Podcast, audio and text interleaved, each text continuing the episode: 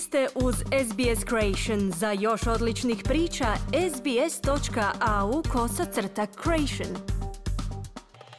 Za radio SBS Ana Solomon u današnjem prilogu govorimo o povećanju broja prijetnji usmjerenih sprem australskih političara. Iz policije upozoravaju na povećani rizik od nasilja spram australskih političara u jeku napada na bivšu predsjednicu zastupničkog doma Američkog kongresa Nancy Pelosi.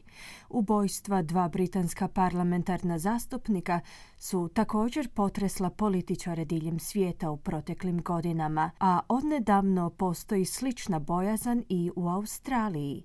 Senator liberala James Patterson je prokomentirao rizike koje ove prijetnje predstavljaju za demokraciju. Now, this is particularly important because we know from international experience, including in the United States and the United Kingdom, that these threats can turn into very real violence very quickly. Ovo je osobito važno. Naime, poučeni smo iskustvima iz Velike Britanije i Sjedinjenih država gdje se pokazalo da te prijetnje mogu vrlo brzo prerasti u stvarno nasilje, a to je posljednja stvar koju želimo vidjeti u Australiji, zaključio je Peterson. Navodno agresivno ponašanje spram političara je poraslo tijekom vrhunca pandemije koronavirusa. U policiji su istraživali 582 slučaja uznemiravanja i prijetnji samo tijekom protekle godine. To uključuje rekordne 82 pritužbe tijekom saveznih izbora, od kojih su dvije rezultirale podizanjem optužnica. 14 pritužbi se još uvijek istražuje. Neil Fergus je direktor savjetodavne tvrtke za sigurnost Intelligence Risk. On kaže sljedeće. Over 500 last year during the federal election. If you go back to the previous federal election, there were only one third of those numbers of um, threats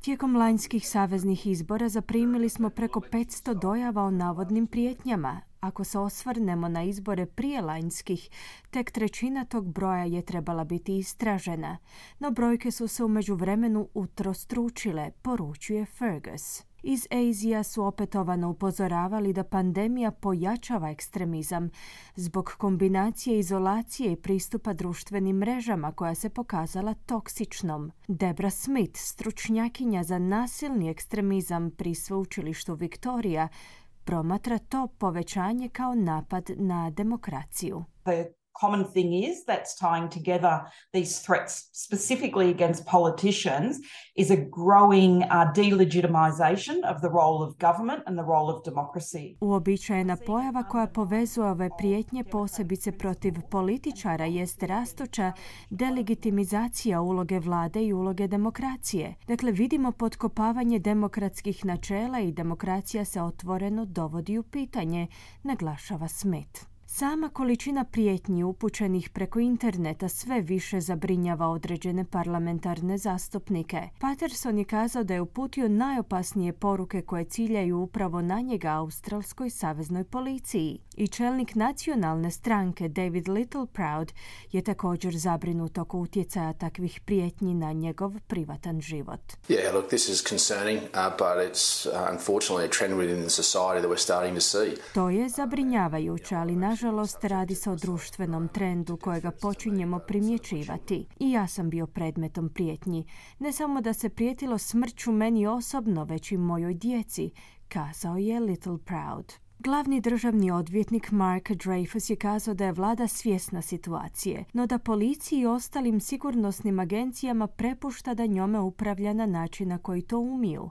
Specijalna policijska radna skupina koju je dužnost zaštititi parlamentarne zastupnike je obustavljena nakon svibanjskih izbora. Iza savezne policije kažu da podržavaju slobodu govora, no da ju neće tolerirati jednom kada ona prijeđe prag uznemiravanja ili zastrašivanja, pa čak i putem interneta.